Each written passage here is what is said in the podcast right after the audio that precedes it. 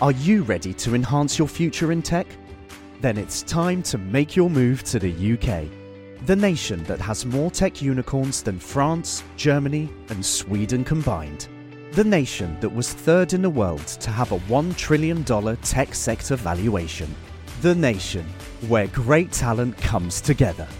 Visit gov.uk forward slash great talent to see how you can work, live, and move to the UK.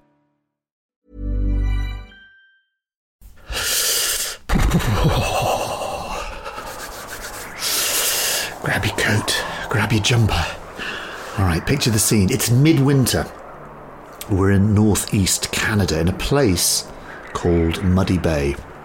And over there, just in the distance, is an isolated cabin sitting perched above the sea ice. Outside, it's minus 30. And inside, if you listen very carefully, you can hear a young baby crying. Just then, the front door opens, and a small man with glasses appears with an axe. He begins hacking away at the contents of a large barrel that sits outside. He, his wife, his young child are hundreds of miles away from anywhere, certainly from a hospital, completely reliant on themselves to stay alive in this harsh, bitterly cold land. But he has a twinkle in his eye. Why should he worry? After all, this is no ordinary random guy. This is Bob Birdseye, the man who will go on to start a frozen food company that will change the world. He reaches inside the barrel and pulls out a large chunk of ice. Frozen inside are what looks like cabbage leaves? Dinner time! He calls. Probably not like that. Hello, and welcome to another episode of Patented, brought to you from the wonderful history family that is History Hit. I'm Dallas Campbell. Thank you very much for your company. A few episodes ago, you might remember we covered the invention of canned food, which is really interesting. And part of one of the stories, I suppose, of the birth of processed foods, which covers so many different innovations and so many different ideas over time. So consider this one to be part two. Frozen food opened the door to a whole new world of processed foods. Everything from, well, if you open your freezer and have a look, fish fingers and chicken nuggets and turkey Twizzlers. If you're Jamie Oliver, he was very fond of turkey Twizzlers. I seem to remember frozen pizza, that kind of thing. But all of this begins with one single person, the person described above. Clarence was his name, or Bob, as he liked to be called, Birdseye, or as I like to think of him as Captain Birdseye. If you grew up in the UK, we can instantly imagine Captain Birdseye with a big beard and a sailor's outfit, etc. But like Thomas Edison, the great inventor who invented everything, he was as much an entrepreneur as he was an inventor. So, yes, he invented the machines that made fast freezing possible, and it was fast freezing is the technique that makes frozen food possible. But more importantly, he managed to persuade the world that it needed a frozen food industry at all. And thus, he created a multi billion dollar market out of thin air, out of very cold thin air. And yes, he really did first think about this idea, freezing food, whilst living in the terribly cold, freezing tundra of Labrador in northern Canada with his wife and his young child. Although, to be honest, um, we kind of did that little introduction as much to let our editor have fun with the sound effects button, so I hope you enjoyed it. My guest today is Mark Kurlansky. He is the author of Clarence Birdseye's autobiography and countless other wonderful books on food and cooking. Enjoy the episode.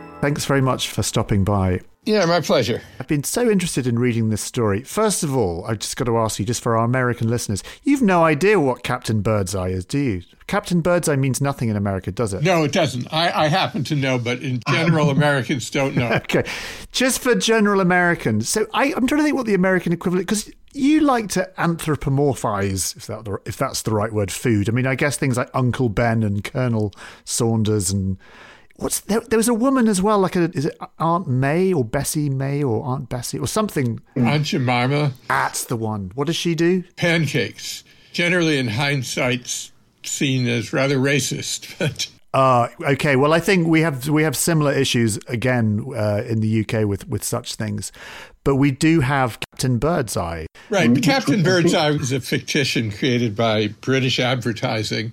And I suppose that most Brits think that there never was a bird's eye, that it's just completely fictitious.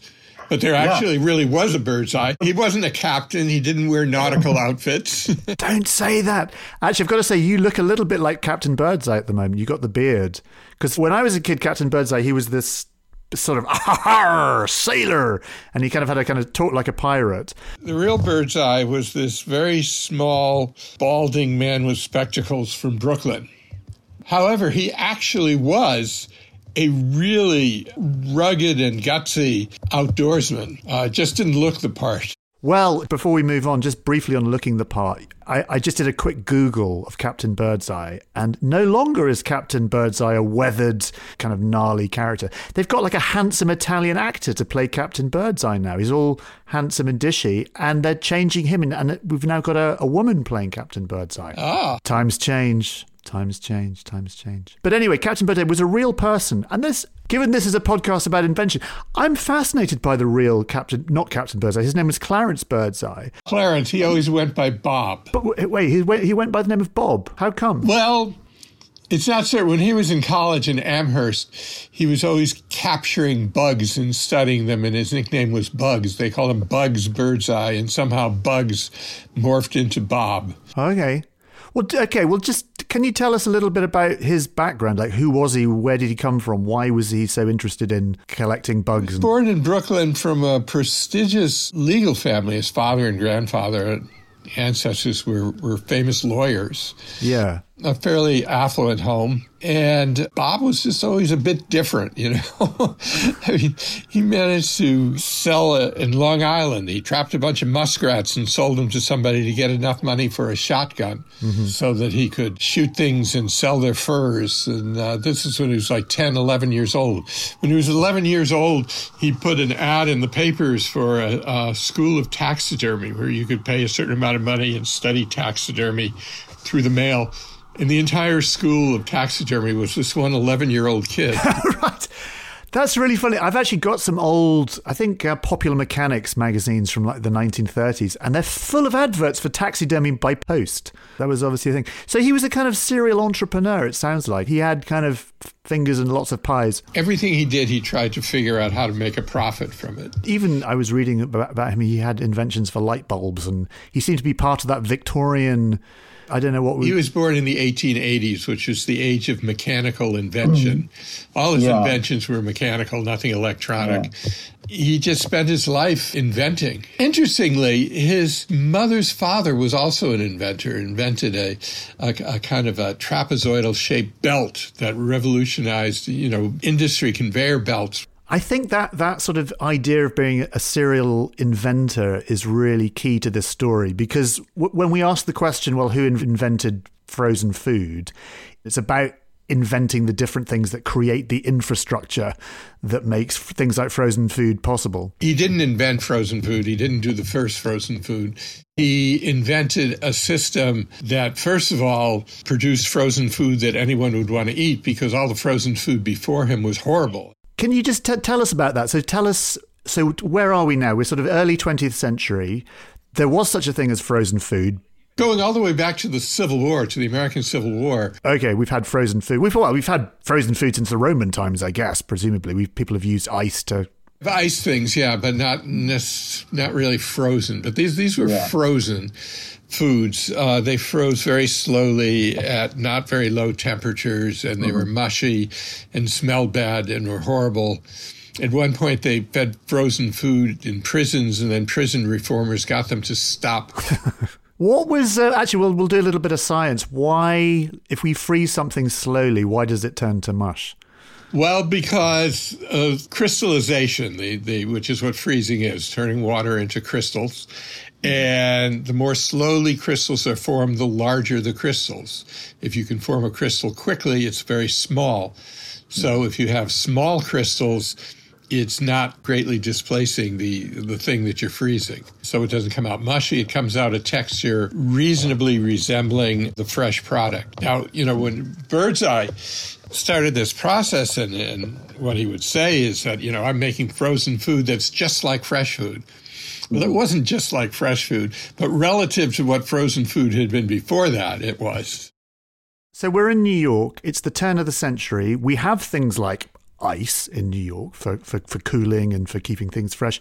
From Brooklyn, New York, he ends up in Labrador. And this is kind of where the inspiration for quick freezing comes from. Just tell us about how he how that jump made. Why did he end up in, in Labrador in Canada?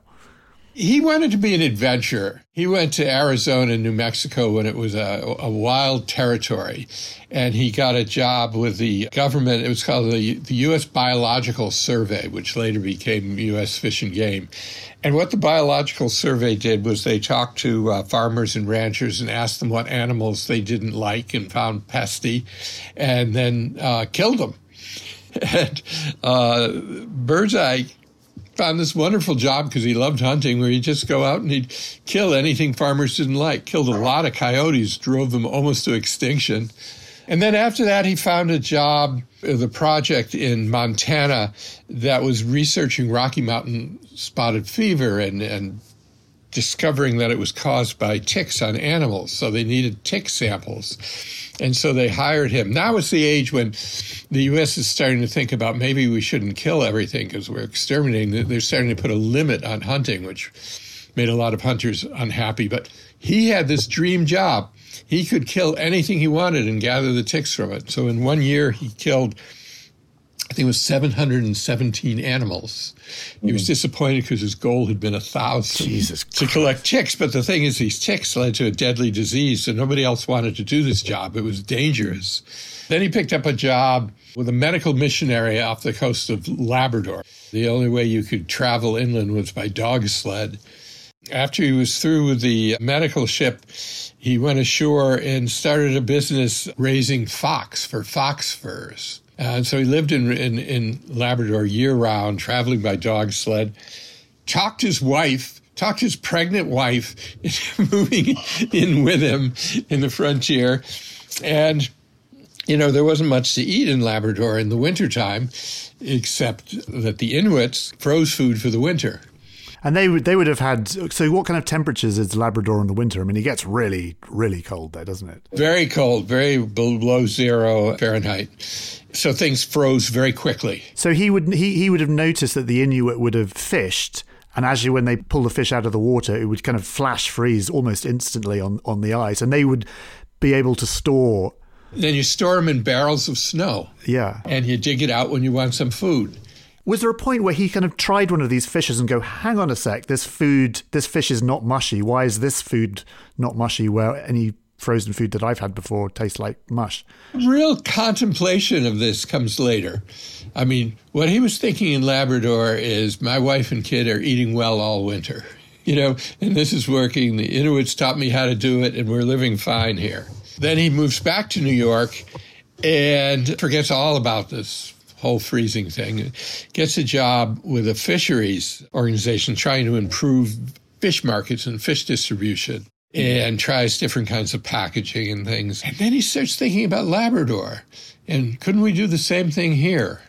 And that's when he starts understanding that the key to the Labrador frozen food was that it was so cold and it froze so quickly. The story may be apocryphal, is that he went to a store, spent $7, bought a fan and some salt, and a fish, I think a salmon, and some ice.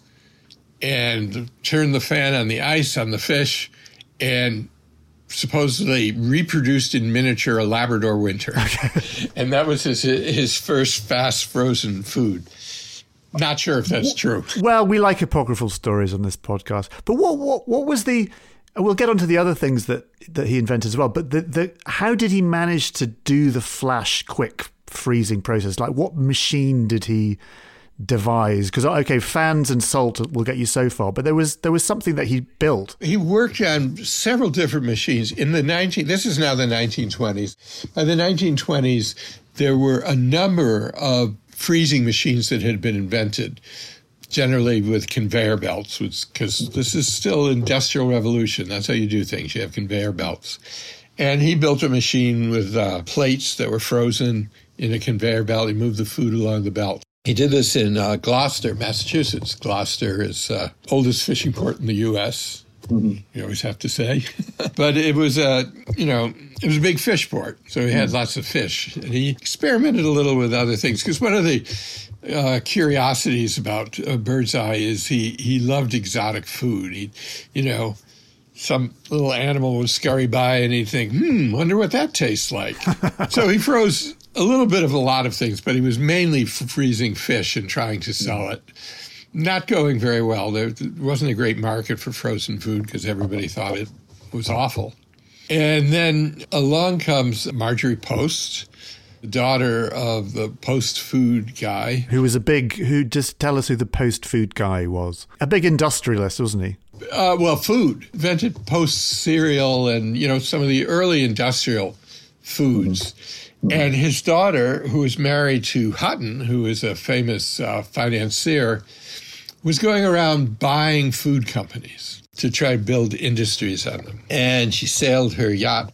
By the way, the thing Marjorie Post is famous for nowadays is that she built Mar-a-Lago. But oh, really? A crikey! Well, we won't hold that against her. Or maybe we will. She didn't know. it uh, sailed into Gloucester Harbor and according to the story, which is probably also apocryphal, looking for something to eat, someone gives her a goose. She eats the goose. This goose was delicious. They said, Did you know it was frozen? Really? Who froze it? Take me to this guy who froze it. This is probably not true. What we do know is that Marjorie Post sailed around in her yacht looking for local food companies to buy. And that's how she found Birdseye. And was she looking for new technologies as well, like new ways of not just foods, but industrialized food? Yes, because she and Birdseye and a lot of people of that generation believed that industrial was a great word. was, industry was going to make everything wonderful. you know, Clarence Birdseye was a 19th century foodie. It's the hmm. opposite of a 20th century foodie. it was hmm. like, let's get it farm to factory. There was none of that organic it's a business. We want industry. Right. He would actually visit farms and give advice to the farmers on how to make their product more suitable for industry. We'll be back after this short break. Hi there. I'm Don Wildman, host of the new podcast American History Hit. Twice a week, I'll be exploring stories from America's past to help us understand the United States of today. Join me as I head back in time to witness Thomas Jefferson write the Declaration of Independence, head to the battlefields during the Civil War, visit Chief Powhatan as he prepares for war with English colonists, tour Central Park before it was Central Park, and a city in Tennessee which helped build the atomic bomb. From famous battlefields to secret cities, from familiar names to lesser known events, I'll speak with leading experts from across the United States and beyond to bring American history to life. Join me every Monday and Thursday for American History Hit, a podcast by History Hit.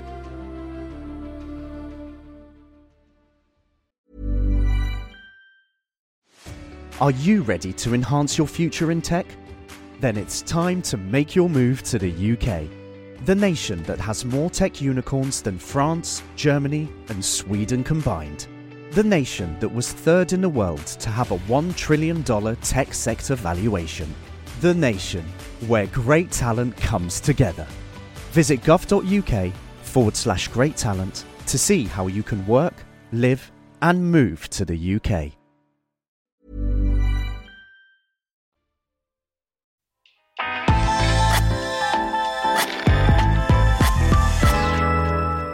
So she, Marjorie, she saw the potential in frozen food, which obviously had a bad reputation. Did did Birdseye? Okay, he's got this inve- way of of freezing food quickly now that makes food palatable and keeps it fresh, etc. Where did he go with it? Like, was he because obviously you need trucks and you need freezers in shops and you need all that. Minutes before the stock market crashed in 1929, I mean, just before the stock market crash, uh, she hands him $23 million. this was such an outrageous amount that there was actually a Senate investigation. They wanted to know why they had spent so much money on this company that clearly wasn't worth anything near that. Post and Hutton went to the Senate and said, We weren't paying for the company, we were paying for the patents. And they built a new company, which they called General Foods.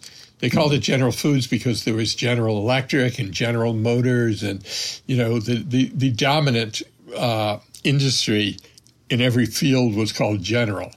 So they were going to be General Foods. And they had a huge amount of things to invent trucks, trains. They had to get store owners to put a freezer in their store. They invented these freezers that they still have with a glass top so that the customer could look in and see what was in there. And the, the really big challenge was getting people to try this stuff because, see, frozen food, the only reason anybody ever ate frozen food was that it was very cheap. It was mm. awful, but it was cheap. For, so first of all, it had this bad reputation. It was food for desperate poor people. And also, it just wasn't any good. And so the, the big challenge was to get people to try this food. And when they tried it, you know, they thought it was pretty good. How did they get people to try it? How did they turn the fortunes of frozen food into something that was middle class? And- Bob Birdseye personally would go into stores, stand by the freezer, and talk to people. And he was a great talker. You know, he's just a great salesman. And he'd say, Madam, you have to try this food. This is delicious food. I used to eat it in Labrador. Labrador? so it's interesting that General Foods, or this new kind of massive industrial company that bought, that owned by Post, that bought Birdseye's patents, they kept the name Birdseye. Now, why, why, why was that? Was there a reason? Was it just because they liked Clarence Birdseye as a character, as a personality? I think they liked the name, and they liked the name. Interesting. The name. I mean, it's a kind of an unusual and intriguing name. Yeah. He had this whole story about somebody in past centuries who had saved the queen by shooting an attacking bird in the eye. But he never said what queen or what century. you know, very dubious story. But it's an it's a, it's an odd name. I believe at first they used it with two words, bird's eye, and, and of course nobody believed him you know, when he's going around selling Birdseye food and he says, Hi, I'm Bob Birdseye. And he said, Come on, what's your name? There's a famous story. He was in San Francisco and he was trying to cash a check and they wouldn't cash it because he wouldn't give his real name. He kept insisting he was Birdseye. I've had that problem. I know what it's like having having a daft name. Well, uh, just tell us how you know how did it change the face of food in America, and how, and how quickly did it become sort of international as well? How quickly did it spread over to to Europe and other places? Clarence Birdseye was one of the first people to internationalize food. I mean, there had always been trade in food, but to make products with a whole international scheme. And it didn't happen overnight. It really, you know, so General Food was formed in 1929. Frozen food didn't really take off in America, where it took off first, till after World War II when they started building refrigerators that had freezer units in them so people could freeze food in their home. It became huge in the 1950s and 60s. Mm. And I, well, the 1950s, I always kind of think of convenience as being such an important thing. All the television adverts of the 1950s were about convenience and speed and ease and and other appliances too, not just freezers, but everybody had to get the latest appliances. Yeah, this is the world I, I grew up in. A very strange world.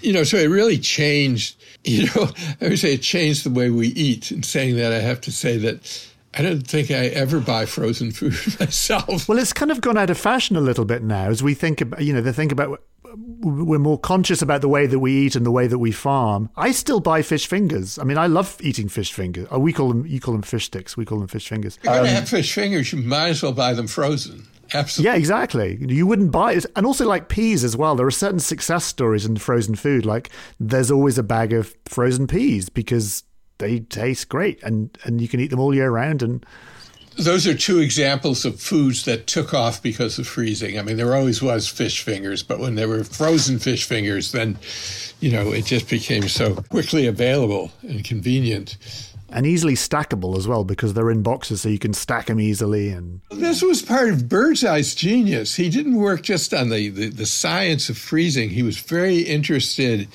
in packaging and really a pioneer in individual packaging of food. In the old frozen food, you know, you would buy a side of beef. You know, it was all packaged very well. And companies like DuPont were commissioned by Birdseye to develop packaging materials. And it really was a whole, you know, a whole broad industry that came about. So he must have made an awful lot of money uh, uh, as part. I mean, obviously, the $22 million he got Twenty-two million dollars just before the stock market crashes, and then you get to keep it. You know? That's true. So by 1930, he was one of the richest people around. he died with over 300 patents, and not all of them were for frozen food. He did some very important inventions in the field of light bulbs, and he also invented lots of things that nobody used. Like what? The automatic whale harpoon. Yeah, they've kind of gone out of fashion a little. Well, by the time he invented it, he was about the only one who was still whaling.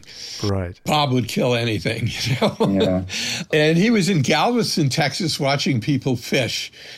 And this is how his mind worked. He said, Look at all the time and energy they waste on reeling up the fish. So he invented this reel. The fish hits the, hits the hook, push a button, whoo, the fish is landed. uh, nobody bought this because it kind of takes away from the whole idea of fishing, you know. I suppose that's the thing. To be a successful inventor, you're much better to come up with a hundred things and maybe one of them will be good rather than one thing the sort of scattergun approach. Right. Uh, well, he, you know, he was down in his basement in Gloucester, just constantly working on things. He thought dehydrated food would be his next triumph, and so he's mm. drying out everything with an upside down coffee maker in his basement.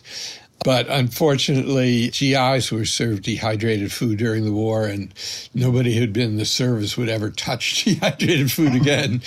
the last thing he did was he worked for a company in Colombia, in South America, that took the waste from sugar mills and turned it into paper. This has become an industry in Colombia. It was it was hugely successful, and he was one of the pioneers in it. There you go.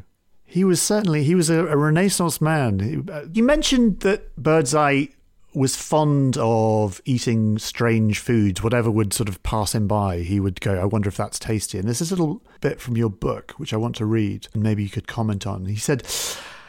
And as was always his style, the more exotic the food, the more enthusiastically he received it. He wrote to his parents that a porcupine he had eaten was unexpectedly tender in spite of the beast's age and sex. He described as the pièce de résistance of one of the most scrumptious meals I ever ate, a lynx that had marinated for an entire month in sherry and then was stewed and served with the sauce made from the marinade.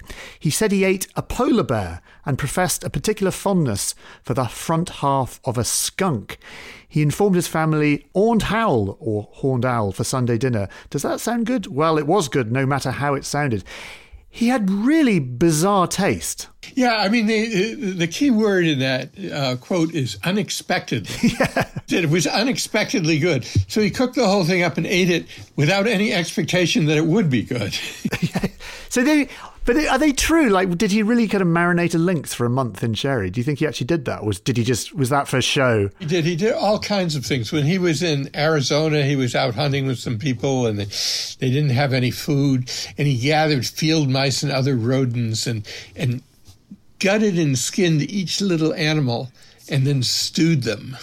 Made this rodent stew. He said it was delicious no comments have been recorded from anyone else on this. He would probably be given his own TV show these days. He'd have his own TV cooking show on Netflix where Cooking with Birdseye, where he cooks crazy, crazy things. One of his neighbors told me a story. He had this, uh, after he made his millions, he had this very grand house on a hill. And his neighbors would see him out by the pillars in the front with this device for for trapping starlings and uh, Uh, the neighbors would always watch him do this and wonder what he was up to, but they were pretty sure he was freezing them. Listen, I, we, we're sort of out of time, but I just, Mark, I want to say a huge thanks for t- taking us on this kind of whistle stop tour of Captain Bird. I mean, he's not Captain. I'm going to always call him Captain Birdseye, Bob Birdseye, Clarence Birdseye. But listen, thank you very much for that. That was brilliant. It was lovely to have you on. Just tell us what you're working on now. I have a bunch of things in the works. I have a book coming out about onions, you know, the only pre- predator vegetable that squirts sulfuric acid in your eye if you touch it. uh, we look forward to that. I recommend your book Cod if people are if people are interested in, in, in the world of the fish stick or the fish finger, depending on where you are. Well, listen, I'm going to go and have a fish finger sandwich, which I think is one of the great culinary delights of our age. Hey, I tell you what's really good, and it was Nigella Lawson, who's a TV chef here in the UK. She's terrific. And there's a really lovely recipe you can do with frozen fish sticks. You make a curry and you, you saute some onions, chili, garlic, ginger. Throw in some crispy fish sticks, which you then chop up, and a big tablespoon of mustard. Stir it all up. Fresh coriander. It's the most delicious thing you'll ever eat. Sounds great. It's really good. Mark, thank you. Thank you. Nice talk. Okay, that's it. Thanks very much for listening. Hope you enjoyed that. If I ever went on MasterChef, and you know, in that bit in MasterChef where they say, right, cook something that really sums you up, your personality and your how you like to cook. I'd probably do a fish finger sandwich, actually.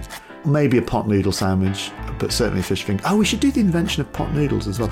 Anyway, don't forget to give us a rating and a review. I always struggle saying that because all human action now, everything we do in the world now, we're now asked to give ratings and review. Whenever you leave the house, you're th- you have to do feedback forms, etc. It drives me a bit crazy. But here I am asking you to do the same. So please do. It helps others discover the show, and the producers like it, and uh, it's good for our egos. So how about that? Thank you very much. And also, we love hearing from you, so do get in touch. Right, next time, complete handbrake turn. Uh, away from frozen food, we're talking about C sections, as in cesarean sections, as in giving birth. Uh, or rather, kind of the story of another invention, which is the fetal heart monitor, which is the thing that actually made C sections the most common major operation in the world. I had no idea, but of course, when you think about it, so common now that why wouldn't it be the most common major operation in the world? Anyway, if you're pregnant, if you've just had a baby, if you're thinking about all this kind of stuff, this is especially for you. All will be explained in the next episode. Thank you very much for your company today and look forward to it next time.